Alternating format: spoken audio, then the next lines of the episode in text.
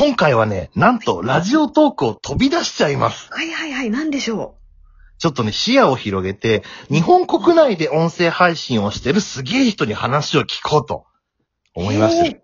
う。いいですね。いいでしょう。うん今回はですね、年間450万回以上ダウンロードされてるという、すごい。すごいよね。このええ大人気ポッドキャスターにお話を聞いてみたいと思います。うわー、楽しみです。それでは早速タイトルコール参りましょう。運営とコミュニケーション略して、うんこみゅー。うんこみゅー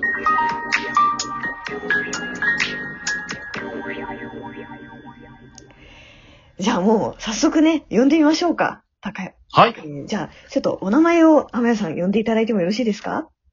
はい。えー、ポッドキャスト、話し方の話を配信されています。えー、フリーアナウンサーの高山ゆかりさんです。よろしくお願いします。高山さんお願いします。よろしくお願いいたしうまわー、よろしくお願いします。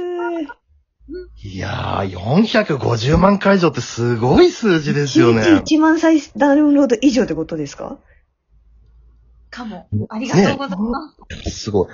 まあここれだけの配信数を叩き出すトークっていうのは一体どんなことを気をつけてやってるのかなっていうのをちょっとね、いろいろ聞いてみようと思います。よろしくお願いします。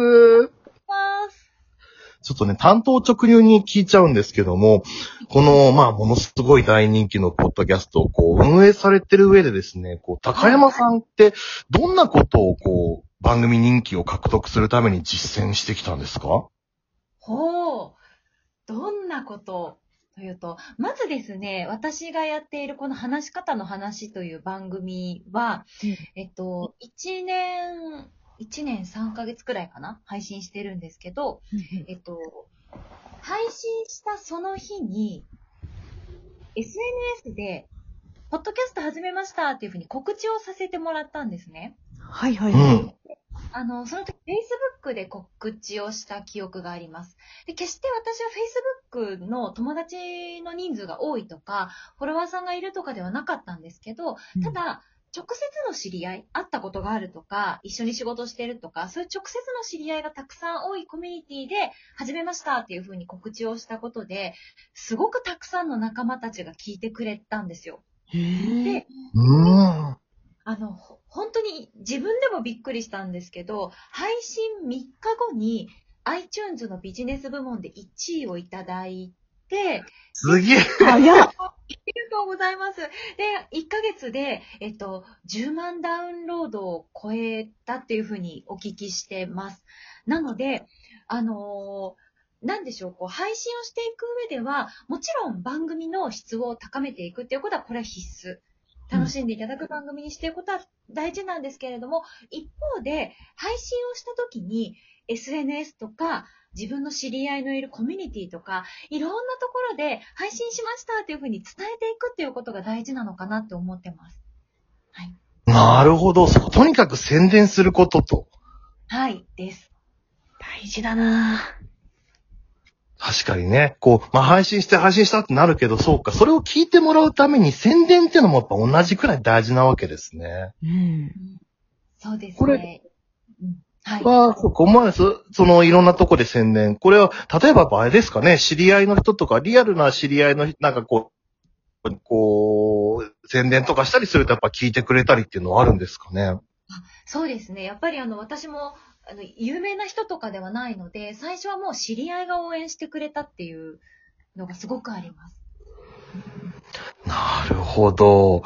そうか、やっぱり最初にそうやってこう、まず確実に聞いてくれるって人に向けて、こう、宣伝をしていくっていうのも、なるほど、有効なわけですね。そうですね。で、そこから、その本当にたくさんの仲間が聞いてくれたことによって、で、どんなきっかけでそうなったのかちょっとわからないんですけれど、iTunes のトップページに結構長い期間私の番組を載せていただいていたんですよ。へえ、すごい、トップに。でも、ど、どんな経緯でそうしていただいたのかまではちょっとわからないんですけど、でもきっと、そのきっかけの一つとして、あの、まずは仲間がたくさんダウンロードをしてくれた。で、それによって、多分ダウンロード数っていうのが、あのー蓄積されていって、で、iTunes に載せていただいたりしたんじゃないかなって予想してはいます。だから発信ってやっぱり、まずは身近なところから、で、もちろんそこだけじゃなくて、ツイッターやってる方はツイッターとか、インスタグラムの方はインスタグラムっていう風に、とにかくいろんなところに伝えていくっていうことが、あの、マストだなと思っています。だって高山さんさっきお打ち合わせ Zoom でした時も背景画像がもう QR コードになってらっしゃったりしましたもんね。とにかくとにかくチャンスあればどこでも宣伝をしまくるっていう地味にでもそれ大事なところなんだなと思いました。そうですね。うん最初に番組を始めたきっかけも、自分の名刺にその QR コードをつけたかったんですよ。うーん。あのでは、うんただあの先ほど、アメヤさんが紹介してくださったように、フリーアナウンサーというか、ナレーション司会の仕事をしているんですけれど、話し方の講師もしているので、その講師活動の一環として、ポッドキャストを始めたっていう経緯があるんですね。そう、なので、自分のその話し方講師高山ですって名刺を渡したときに、ちょっとその名刺を受け取った方が、この人どんなことやってるのかなって気になったときに聞いていただけるように。なるほど。もうラジオトーカーの、ラジオトーカーの名刺作りやろうかなとちょっと思っちゃいましたねあ。なんか、ラジオトーカーからなんか質問とかちなみにあやさんいかがでしょう？そうですね。あの、やっぱりこう、いい声を出すにはどうしたらいいだろうかとか、こうなんかこう、そういう喋りに慣れてないんだけど、こう、聞きやすい声を出すためにはどういうふうにしたらいいですかって質問をよく受けるんですけど、高山さんはこう、なんかこう、声の出し方、聞きやすい、えーためのこのトークのために心がけてることってありますか？うんうんこれは音声配信の時の声っていう点でいいですよね。そうですね、はい。あの、まず、音声配信とかラジオの場合は、いかに長く聞いていても飽きない、疲れない、心地いい声かっていうことが大事になるなと思ってます。で、それをエフォートレスな声っていうふうにあの私は勝手に呼んでいるんですけれレど、ポートレス。うーん、エフォートレスな声。肩肘張らない感じのリラックスした声、うん頑張ってないっていうんですかね。うん。で、じゃあそのエフォートレスな声どうやって出すかっていうと、まずは話している自分がリラックスをしていることが大事です。うん。うん。その状態ってどうやったら、こう、具体的になんかこう、どんなところに、えの力を抜くとか、なんかどういう姿勢や、なんかこういうのを取ったらできるようになりますか？えっと、ポイントが3つあって、まずは、ちょっとよかったらあの、お聞きの皆さんもやってみていただきたいんですが、まずは背筋しっかり伸ばします。で、背筋伸ばしたら、肩と首の力はしっかり抜く。これ常に抜く。うん。うん。でうんうんおへそから指3本分くらい下の丹田っていうところがあるんですが、丹田を少し意識する。少し力を入れるって言ってもいいかもしれないです。ちょっと意識をそこに向けて、うん。その状態で自分の声がお腹からボールのようにこう、ポーンって、ボールが飛んでいくイメージで、おはようございますとか、こんにちはとか言う。おはようございます。そう。あ、おはようございます。なるほど。なんかこう、ちょっと遠くにこう放り投げるような感じで話すわけですね。そうですね。で、とにかく、あのー配信をするときって、気合が入ったり緊張したりして、肩とか首とかに力が入ってしまう方って多いと思うんですよ。ここ抜く。これすごい大事です。肩首の。なるほど。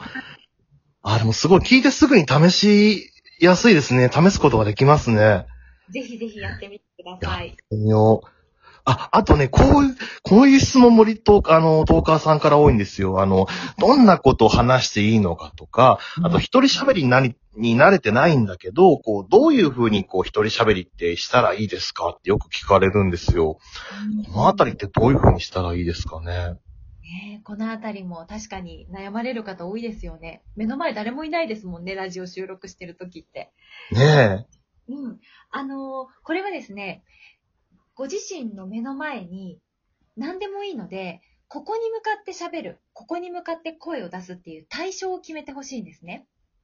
で、私はラジオ局でもともとアナウンサーをしていたんですけれど、新人アナウンサーだった時から自分の前にぬいぐるみを置いてました。え。ほほぬいぐるみ？えスタジオにぬいぐるみを置いて喋ってたんですか？そうです。ぬいぐるみに向かって、あの、本日の天気は晴れですとか、ニュースをお伝えしますとか、ぬいぐるみに向かって 言っていたんですよ。